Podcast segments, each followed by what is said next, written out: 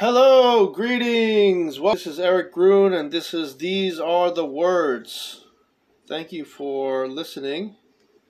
And uh, I'm going to continue on with the book, uh, The Gurus, The Young Man, and Elder Paisios by Dionysios Farasiotis. Farasiotis. Okay.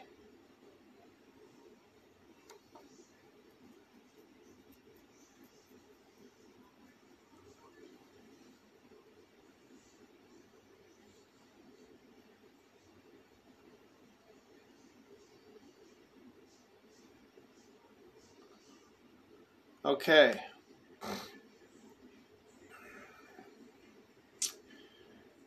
Let's see. Let's find some music. Let's find some music.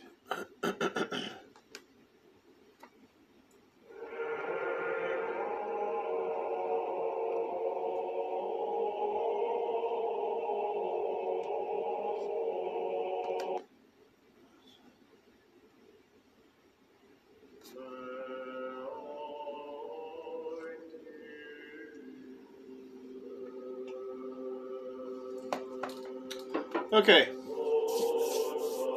This is Arabic Greek Orthodox hymns for Great Lent. For Great Lent.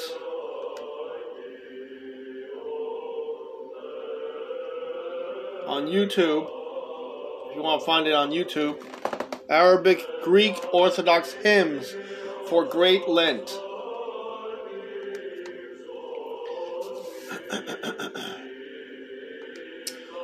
All right, now to continue with the gurus, the young man, and elder Paisios. Let's see where we left off. Chapter 1 Pushed Towards Evil Experiences in the World of Hypnotism, Witchcraft, and the Occult.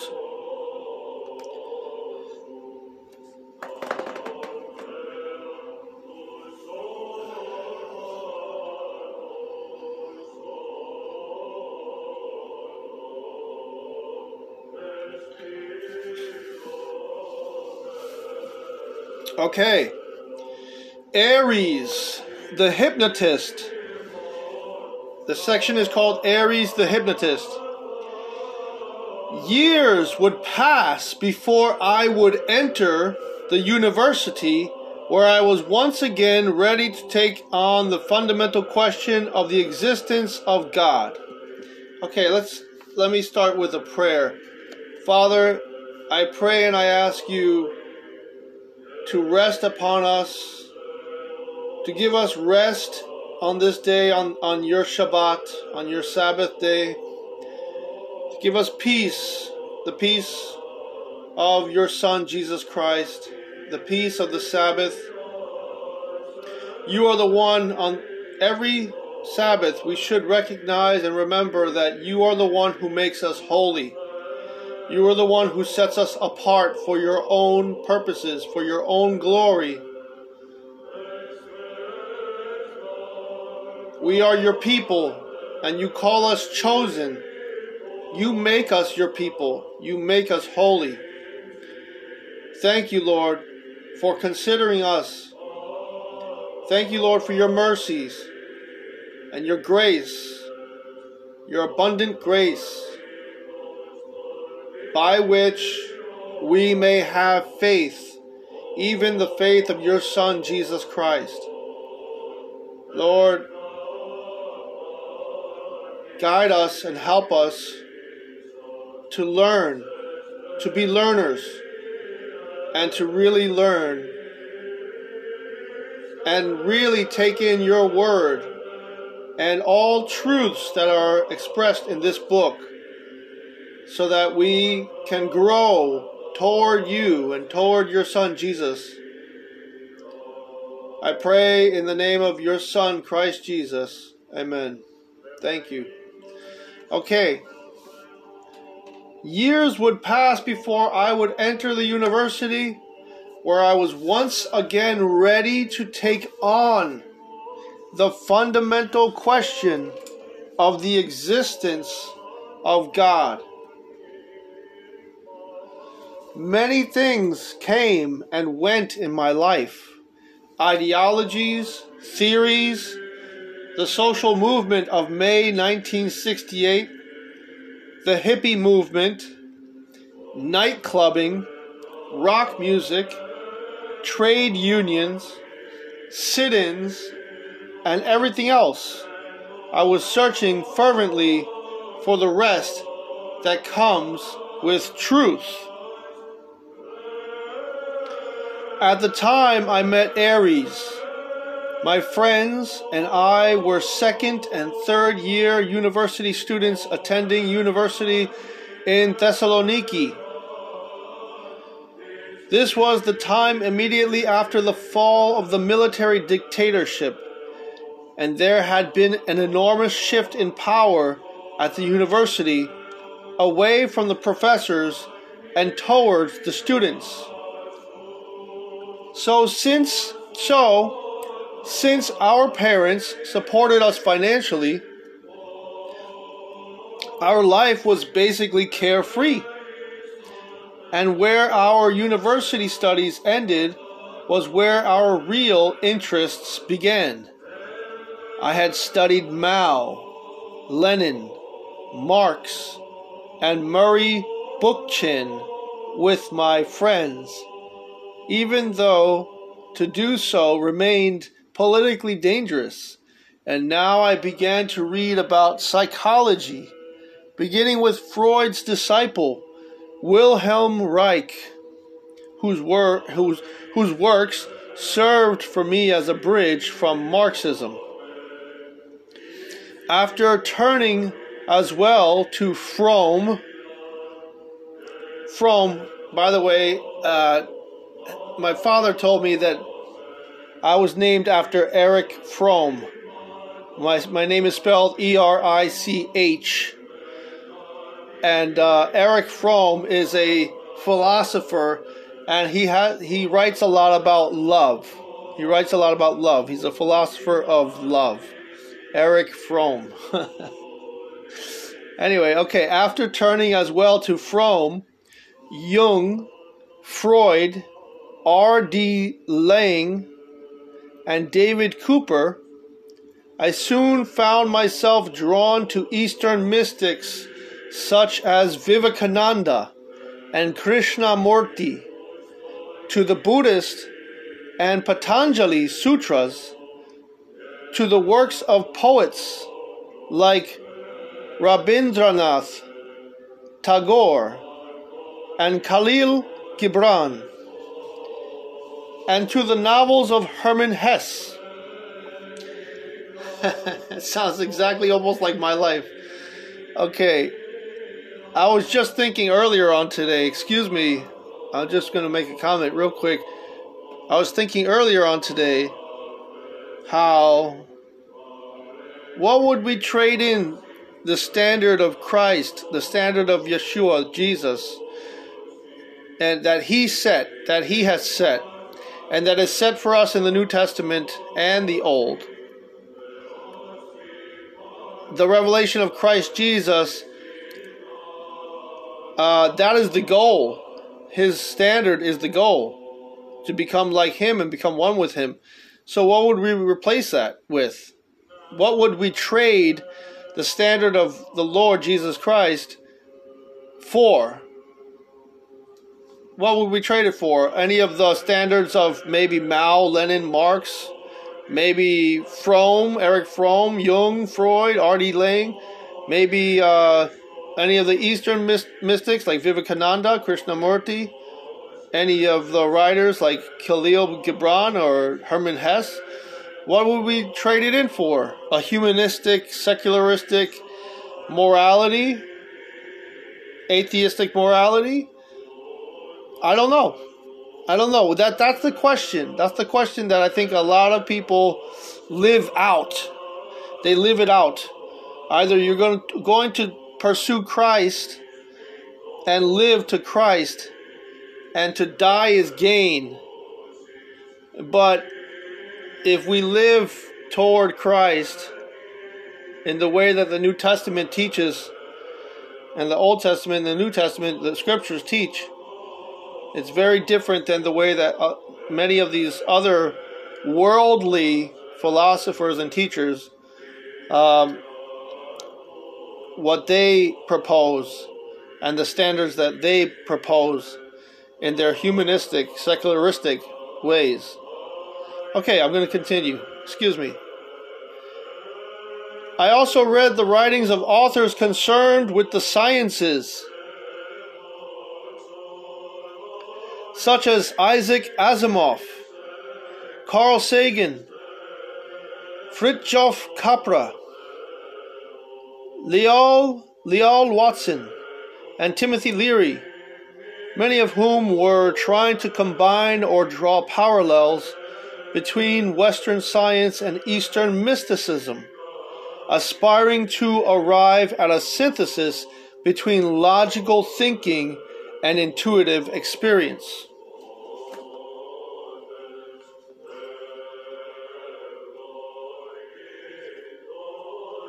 That is certainly actually uh, one of the challenges I think that uh, comes up is that uh, when we become uh, very intellectual about our faith, uh, the question arises naturally, I, I suppose, or supernaturally, I suppose, because it's the Holy Spirit that is teaching us and leading us in the spirit of truth. So, the question is is your faith merely an intellectual one? Or is it really, uh, or does it rather have something to do with your intuitive experience? Because, uh, as we all know, the charismatic movement is highly contagious and um, depends upon emotionalism. Now, our emotions are not bad, our emotions are part of our soul, but um, I believe that many people get carried away with the, the idea of charisma. And they turn the gifts of the Holy Spirit into a form of idolatry because um, you go far too far off one to the one side.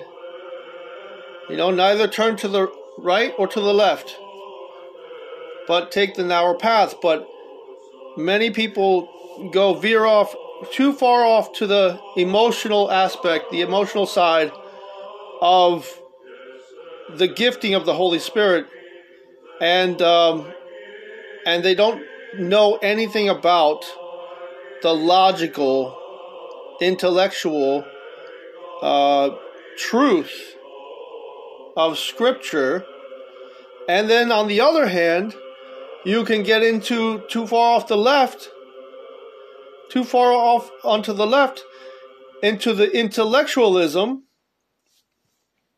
and and have nothing to do with don't you you don't want anything to do with emotions or you, you don't have any soulful worship to the Lord, you don't have any soulful uh, praises and lifting lifting your cries, your the cries of your heart. You don't have any connection with your heart, so that you would be able to cry out to the Lord and lift up your prayers as as incense, as an offering, as an incense to the Lord so that you can feel his presence and his spirit. And uh, I shy I, I, I ran away from that experience because I, I, I went too far off to the emotional aspect and and started becoming and started living my trying to live my Holy Spirit led Christian life in a very emotional way and I started to feel uh, yeah, I started to feel uh, um, I I started to feel ecstatic. I, I, I did start to feel ecstatic, but that was not the problem. I started to like view it as kind of a I don't know. I don't know. I mean, at the time I was in my 20s, and at the time I I was trying to get over my drug addictions, my addictions to drugs, and I started to view this uh I guess this cleaving, I guess I was supposed to be cleaving to the Lord, but I, I started to view it as an as an addiction. I started to view it as an addiction, like I needed to get my fix. I needed to get my my fix from God. Ah, uh, yeah. And so now I'm trying to learn the way. Um, hopefully, the Lord is leading me. Uh, the Lord is leading me. So, this, aspiring to arrive at a synthesis between logical thinking and intuitive experience, I can relate to that a lot. Let's see. I don't know what happened to the music. Let's see. Okay, there we go.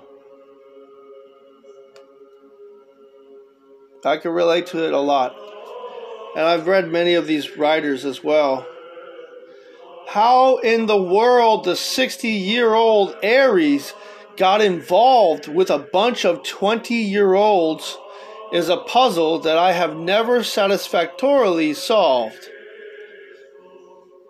In any event, during one exam period, we had all gone to our friend Nico's apartment, supposedly to study supposedly to study, and Aries was there. And I, I want to interject one more time. Sorry, I'm sorry, sorry, sorry, sorry. The thing is, I can obviously I can take myself way too seriously, right? Anyone can, but the the the the the, the problem always uh, commences in that if uh, the thing is, if I'm not taking myself when I'm not taking myself seriously, then others are uh, laughing and joking with me, right? And we're laughing together. But then, when there's a time to be taken seriously, no one wants to be taken ser- uh, wants to take me seriously or take anyone's like like they just expect you to be always comical and joking and always joking joking joking always always always joking joking joking and there's there's no there's no sobriety to it there's no sobriety to it. So that's the thing, you know? It's like not not no, I don't think the people in the church treated me like that, but I realize that I can be like that.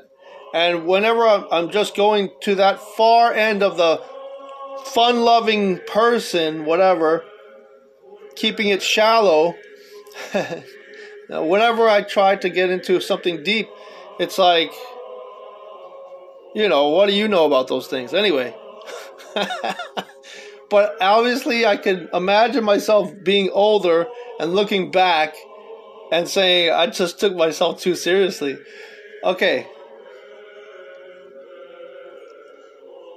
In any event, during one exam period, we had all gone to our friend Nico's apartment, supposedly to study, and Aries was there thin, about 5 feet 9 inches tall, and with black hair on the sides of his head and a striking bald bald pate.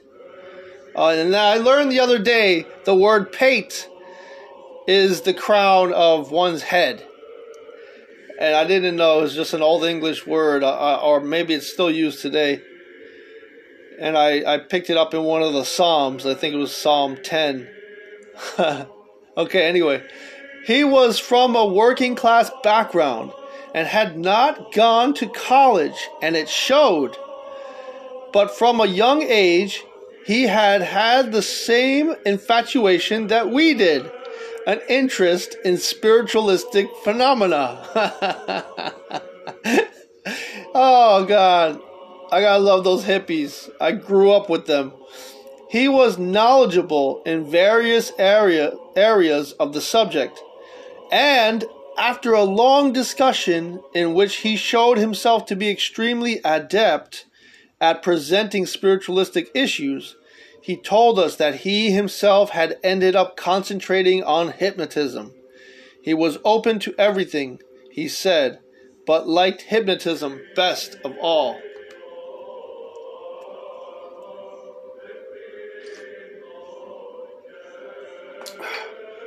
He then began to tell us about the world of spirits, about how beautiful it was there, how you heard very beautiful music, how after visiting it you felt tranquil and refreshed, how your consciousness could become expanded, and how you could acquire unusual abilities, such as the ability to transport yourself from Thessaloniki to America what he said about unusual abilities aroused my interest because I had always believed that a human being was something more than just a cog in the machinery of society.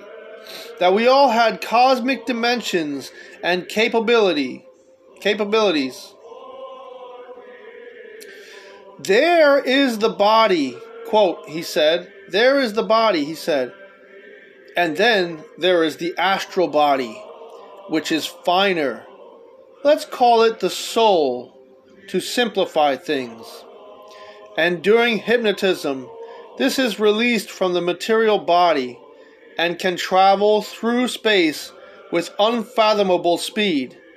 Now that it is no longer bound by the laws of the physical world, by gravity, time, and all the rest, he said that Whoever agreed to be hypnotized by him would experience this kind of journey, and upon leaving this world and moving in the realm of the spiritual world, would have contact with spiritual beings. Now, I had a past life regression hypnotist, a very talented one, hypnotize me at one time in my life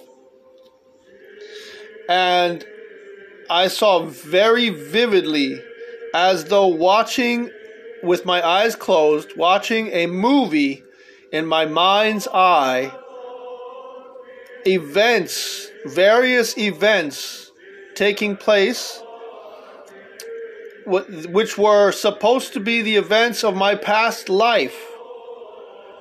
And it was about 2,000 years ago in Jerusalem, in Judea, that I existed and I had a whole life. I had a wife and a child and a whole life. I was involved in, a, in all kinds of things. And so, this was supposed to be, when I came out of, of this hypno, this being hypnotized, this hypnotic state,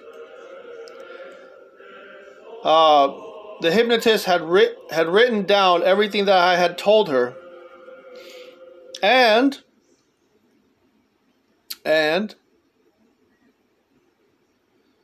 I felt an elation, a euphoria, a light, a lightness, like a euphoric elation, like a euphoric joy, like something had been lifted off of me. And so she told me that it was that I made amends with my past, this past, particular past life. And it was set free. So a part of my soul was like regained. So this person sounded like she knew what she was talking about, and at the time I believed her. At the time I believed her. So this is hitting this. This book is hitting very close to home. Excuse me. I'm sorry. I, am chiming in from from now and then uh, to share some of my experiences. And during hypnotism, okay, this is so. He's saying that anybody who's going to be hypnotized by him is going to go to the spiritual world.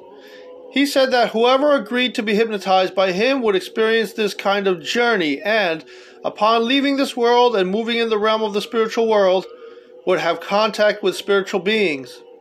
I don't think Aries could have found a more receptive group than ours. The books we had read had infused us with beliefs of this kind, and now Here was our opportunity to put them into practice. He conducted various tests to see whether we would make good subjects and if we had the aptitude for being mediums. And he found that all of us were of above average receptivity. Myself and one other person in our group, especially. So the first step had been taken. We had become active participants. Nonetheless, there was something about him I didn't like. I had a vague sense of something, something in the way he moved, something in his manner that troubled me and made me hesitant. When Aries left, we bombarded Nikos with questions, but received only very general answers.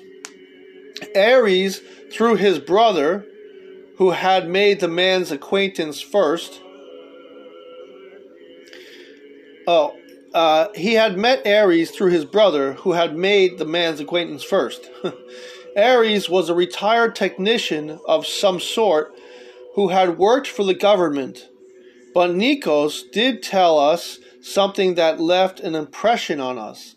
His brother had agreed to be hypnotized, and while he was under hypnosis and had his eyes closed, he had been able to see a number that Aries indicated with his fingers and to read the title of a book.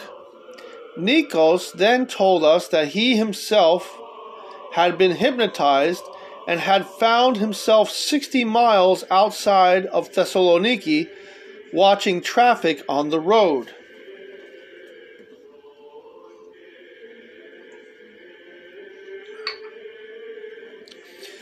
We didn't go to Nico's house very often, but 20 days later we all found ourselves there again. All the same individuals, although we hadn't made any date or other kind of arrangement. We had another discussion about the same topics, addressing our doubts and questions to Aries, who presented us with his answers. At this meeting, I agreed to be hypnotized, and once I was actually under, I began to have an intense awareness of a certain presence. It was a face, luminous and golden, with indistinct features, and it kept coming between Aries and me. Uh, I want to interject real quick. I actually once saw this. Um, to me, it was the I, I I the thought came to me the golden Buddha. And I, I saw him in my mind's eye. He was just a shining, radiant golden light in the shape of uh, someone sitting in the full lotus position, like the Buddha usually is depicted when he sits down. Indian, like a, with his legs crossed. Uh, for those who don't know, in Indian style. That that is probably the way that you think of it. But anyway, who knows? Uh, but that's that's what I that's what I saw in my mind's eye uh, uh, during a time when I was meditating. Um, so it's very curious. I'm not the only one. I've I've uh, I've heard from other people that they've seen this uh, being as well, but I don't know. Uh, I don't know if it's the same thing, but he says it was a face, luminous and golden, with indistinct features. But the, the being that I saw had also indistinct features. There was just a golden light. Um, and it kept coming between Aries and me. Aries told me to chase it away. I complied, but although the face would leave, it kept returning and eventually woke me from my trance. Afterwards, I continued to sense its presence in the room at various moments. Yeah, and it's um, at the time that I saw this golden Buddha in my mind's eye, I felt a very calm peacefulness. It was a very uh, loving peacefulness, and uh, it was actually like a very um, motherly uh, sense, a motherly sense, uh, like uh, uh, loving peacefulness, calmness. Anyway, okay, I'll continue. I asked Aries what it was.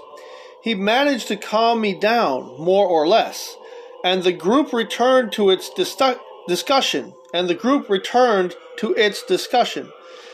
My friend Mateos was now persuaded to let himself be hypnotized, and we all observed with interest the way he relaxed, sank into a trance, and obeyed the hypnotist. When Mateos had reached the state that Ares wanted, Ares tried to steer him in a certain direction, but once again that presence made its appearance. A luminous golden face, said Mateos, had entered the place where we were sitting and was moving around. It had, he said, the eyes of a cat. He tried to chase it away, but it wouldn't leave. So he started yelling, uh, um, excuse me. He, so he started telling us exactly where in the room he could feel its presence. Strangely enough, I was sensing exactly what Mateos was sensing. My own inklings of where the presence was located in the room coincided exactly with what he was saying. The presence soon woke Mateos out of his trance as well, but our interest had been kindled. What was this presence?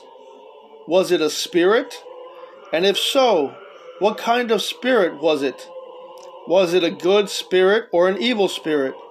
Until we parted for the evening, as Mateos and I later confided to each other, both of us continued to feel the Spirit's presence in our midst. Such matters now became the main subject of our conversations, and we began to read books about them with greater attentiveness. Books about spirits materializing. Books about white magic and witchcraft.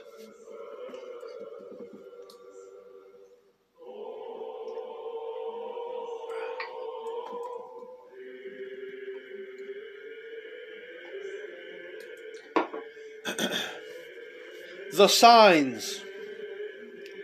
As a rule, I don't frighten easily. Even at night, nothing scares me. Well, there's a difference between him and I. I scare very easily. okay. I often used to take walks in the moonlight in the forest outside of Thessaloniki and quite a few times I slept out in the woods. when in a romantic mood, I used I used to like taking solitary walks late at night, at around 2 or 3 in the morning, through the city's back streets. At about 2 or 3 in the morning, through the city's back streets. I was particularly fond of walking through districts whose old buildings preserved the atmosphere of a bygone era. Following my experience with hypnosis, however, I began to feel a variety of strange things. I used to sense a strange presence, a feeling that would make my hair stand on end, and I would hear noises it wasn't the sounds themselves that were fright- frightening, but their apparent source. The feeling that they were produced by something preternatural. For example, although not a leaf on the trees would be stirring without a hint of a breeze, a door inside a house would suddenly slam with such tremendous force that it would almost come off its hinges. Sometimes it was as if something exploded five inches in front of me. At other times I heard two, three, or four loud sounds in succession all around me, but there wasn't anything there. In fact, I didn't see anything at all. I became annoyed with myself. I want to comment right now because I've had similar experience, but uh, one experience was that I was passing, I was in such a state of uh, disarray and uh, and upset about uh, an injustice that had occurred, and I was angry, and I had passed by a a bathroom, and suddenly the uh, the the the shelves, the shelving unit that was on the wall of the bathroom, uh, about maybe 10 to 12 feet away from me, suddenly flew off the wall. It just suddenly flew off the wall. The wall had like broken at, in like an explosive way. And it just suddenly crashed onto the toilet and all kinds of things um, that were on it had broken on the floor, and it startled me, and I had I hadn't expected it, but it suddenly just um, flew off the wall as I was passing by. And another time, I had been sitting in my car waiting for an order at a Chinese restaurant, and uh, this man was standing in the corner of the parking lot about uh, uh, 200 feet away from me, maybe maybe two, uh, 200, 200 or 250 feet away from me. But I could see him, and uh, he was in the corner of the parking lot, and it was it, I, I couldn't make out his the details of his features, but he was all like a shadowy, like he was like it was late at night, so it was it was around the time of the, the restaurant closing, and I had been the last person to order the food, so it was around 9:45 perhaps. So it was dark. And I had been sitting in my I glanced over at him and I saw him and I recognized him there. But I had turned turned back toward the steering wheel of my car. I was in the driver's seat. And I don't know what he said, but he said something and I heard the sound, and the sound moved uh, into the car. The sound that what he what he said, I don't know. I don't remember what he said, but he said something, and the sound moved through the car and through my body, as if it was like a sound wave that moved through my body, and, and my body became completely uh, like uh, my body was completely vibrating, like shivering, like shivering, and I had sense of, uh, I had felt like a sense of uh, a feeling of fear, like real, like like a like a flash of fear that had moved through my body and had give like had vibrated my body, like had sh- uh, shaken my body, uh, and I I it startled me. It startled me, and I and I just and I knew that it was coming from him, and I looked I turned toward him, and I think I just started praying. Uh, but then I went into the restaurant and, and got the order, and they were done with the order, and I picked it up, paid for it, and, and went home. Uh, but those are two events that I, I can't explain. Anyway, sorry. I'm sorry for those who are listening to the book. Uh, this is kind of like my I, this is my like kind of interacting with the book. Sorry about that. Okay, I'll continue. I became annoyed with myself. Why was I paying attention to such foolishness? But not only did the noises continue, I now started to hear them at other places and other times. Of course, I ignored them, or, in any case, tried to ignore them our interest had really been piqued. We had encountered a mystery.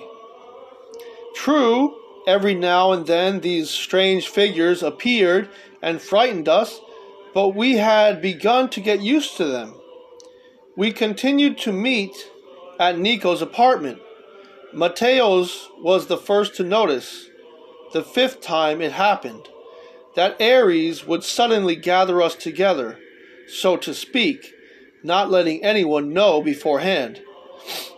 On a given afternoon, for no apparent reason, we would all get the idea to stop by Nico's, and Aries was always there.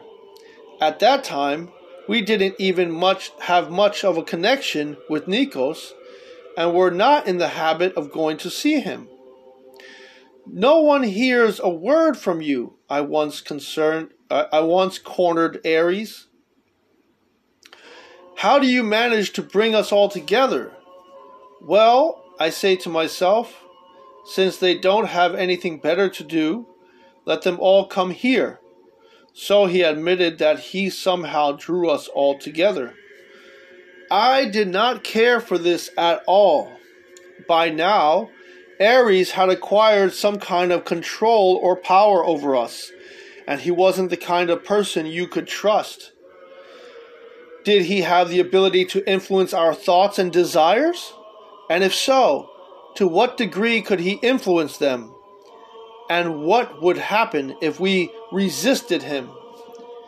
In the meantime, his cunning, call it diplomacy if you like, slowly began to become apparent and I started to distrust him and be more cautious. I didn't stop going to the gatherings, however, and he gave me his home address so that I could go see him there.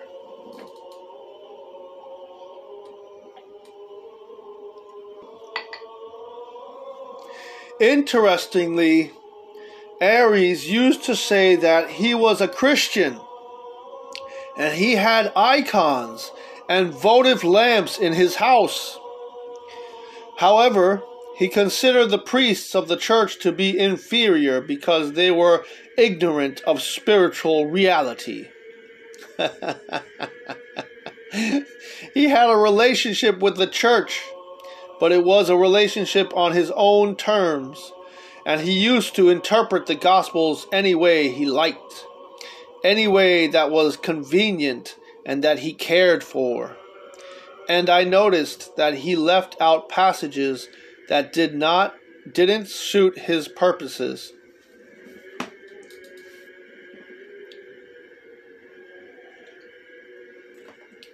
Okay.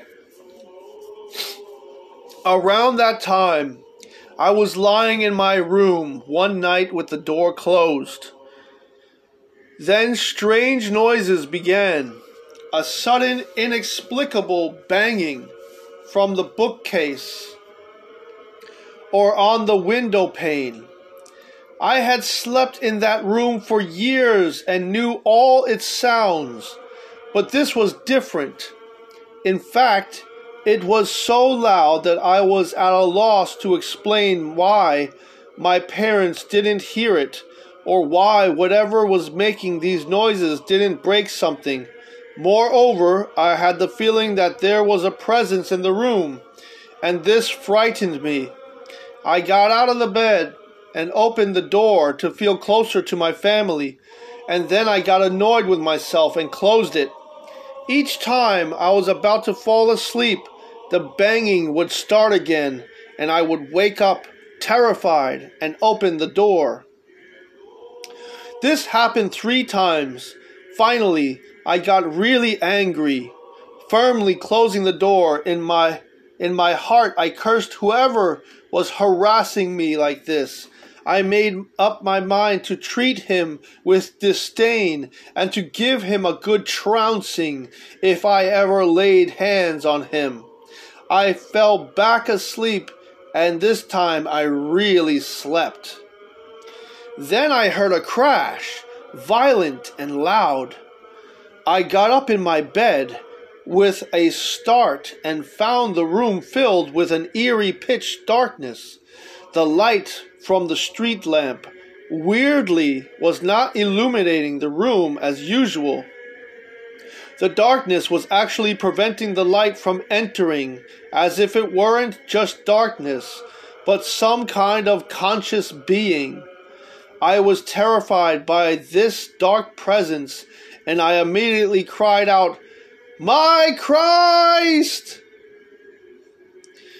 As soon as I said this, there appeared in the corner of the room the luminous outline of a person. Its light was somehow white and transparent, and peculiar though it was, I found it soothing. It gave me an immediate sense of security and filled me with a gentle calm that drove out all my fears. I relaxed, sank back down in my bed, and fell asleep. The whole scene lasted only a few seconds. The following morning, as I went over the events of the previous night in my mind, I was bewildered. I was unable to come up with any interpretation or explanation of the things that had occurred because I had no criteria on which to base a judgment, no yardstick against which to measure what had happened. But in any event, it was something I couldn't just dismiss. The next time that I saw the hypnotist, I described what had happened, including what had happened when I called out the name of Christ. He replied, Don't be frightened. I forgot to warn you. Now that you're entering the world of the spirits, they're trying to scare you in order to stop you. Call me, and I'll come and help you. Don't be frightened.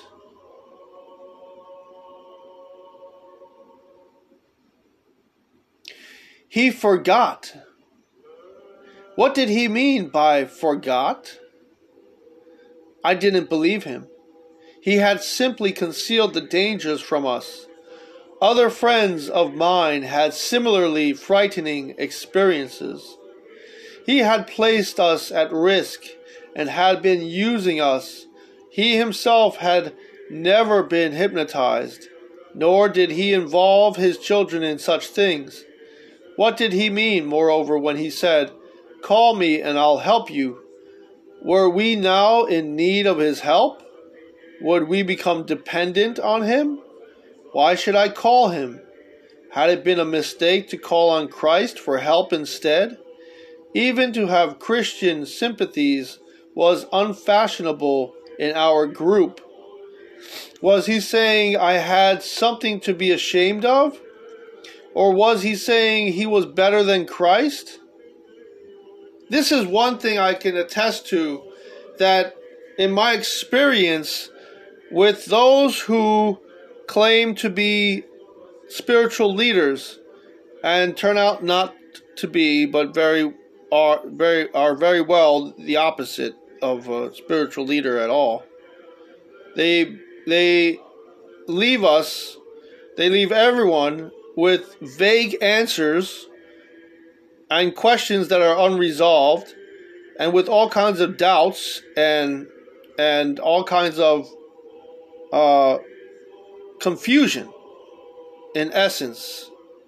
It leads to confusion. And uh, I'm reminded that in the scripture, G- Jesus says to the Pharisees, to the Sanhedrin, he says, I have spoken plainly in public for everyone to hear, and all of you have heard what I teach and what I have said. So the testimony of Jesus Christ is very straightforward. Although he speaks in parables, but yet he his claim is very straightforward. His claim is that he is the son of God and therefore he is God. That is the claim. So his claim is straightforward. It's not ambiguous. The way many gurus or teachers, spiritual teachers, supposedly spiritual teachers, like this hypnotist Aries. Uh, like they they leave us with many questions that are unanswered and and confusion and doubt. Um, okay, I'll continue. After experiencing these kinds of phenomena,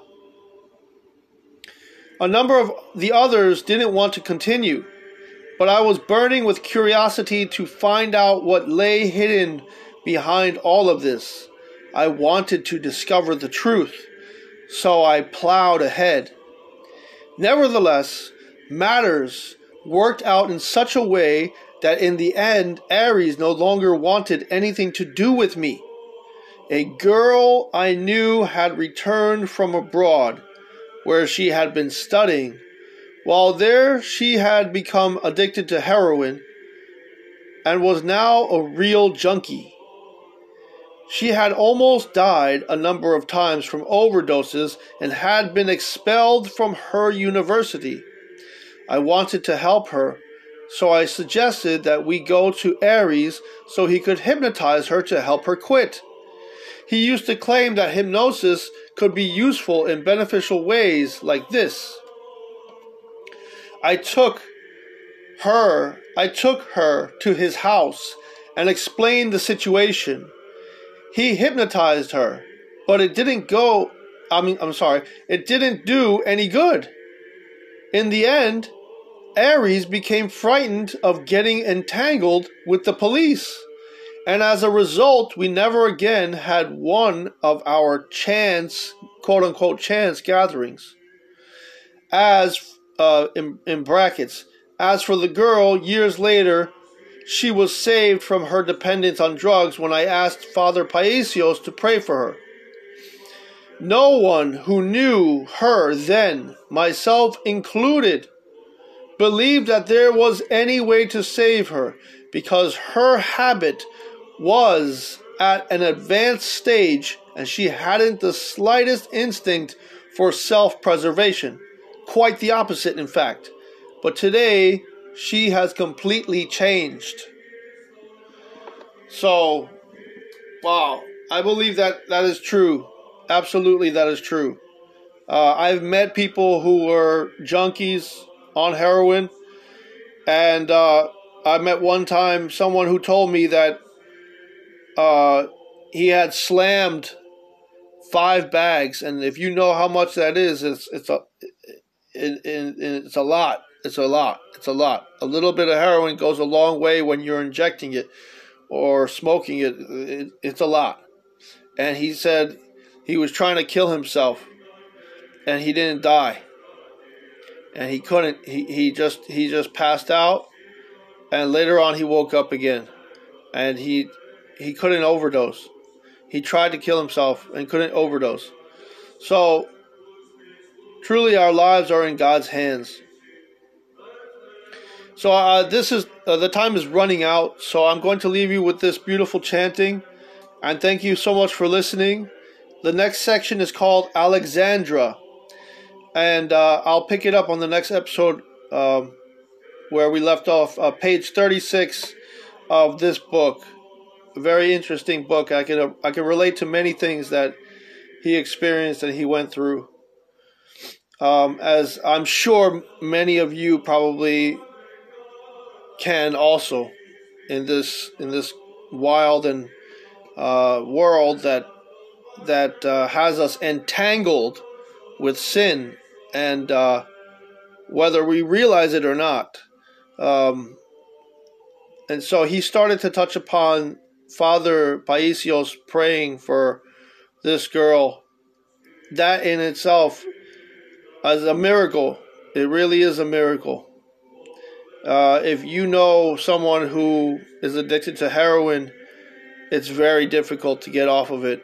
And especially if you have uh, a death wish for yourself, it's extremely difficult. So, uh, so God is truly in control, and uh, I look forward to hearing about more about Father Paisios and uh, about his the author's experiences. Until next time, God bless you and good night.